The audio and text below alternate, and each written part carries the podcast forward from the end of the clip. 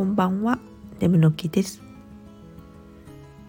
今までもお話ししてましたごまの様子なんですが、すっかり花が落ちて、いよいよごまの実が育ってる感じ。ワクワクしますね。どんな感じになるか楽しみですね。初めてのことなので浮き足立ってますが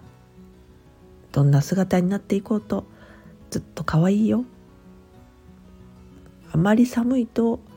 サボテンともども温室に入れた方がいいのかないやいや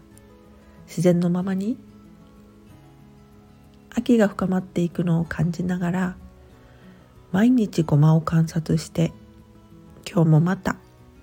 答えが出ずにいるのでした。それではまた。